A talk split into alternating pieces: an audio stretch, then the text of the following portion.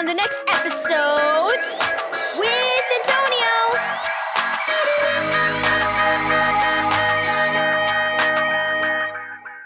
Thank you, Keys for Kids Ministries, for this daily devotional. The Keeper reads Psalm 121. I love watching all the animals, Faith said when her class took a field trip to the zoo. But the penguins are my favorite.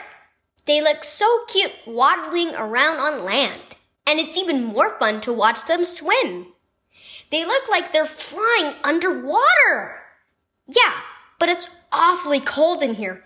Brrr, exclaimed one of the kids. The guide showing them around explained that the penguin room was kept cold so the birds would be comfortable.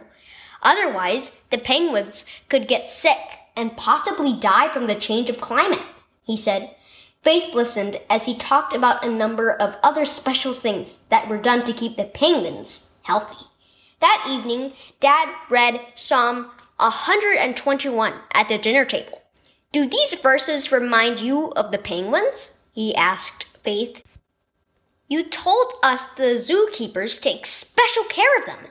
Faith nodded. Yes, they make sure the penguins' room is cold enough and that they get certain foods and even special lights.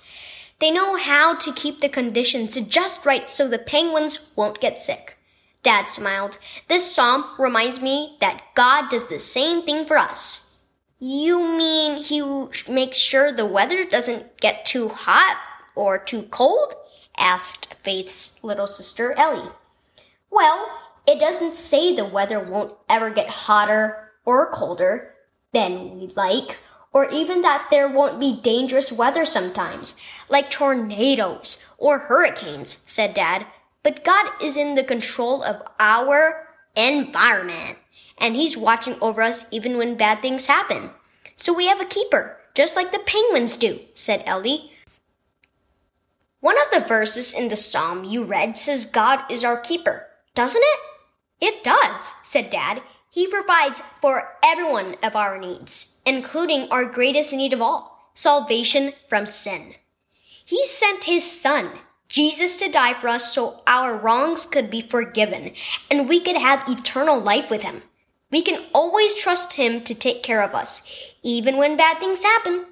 Yeah, said Faith. Her eyes twinkled. Hey, Dad, I think we should visit the penguins a lot, so I'll remember that. God is your keeper. Key verse. He who keeps you shall neither slumber nor sleep. The Lord is your keeper. Psalm 121 verse 3 through 5. Did you know that God is your keeper? He's the one who takes care of you.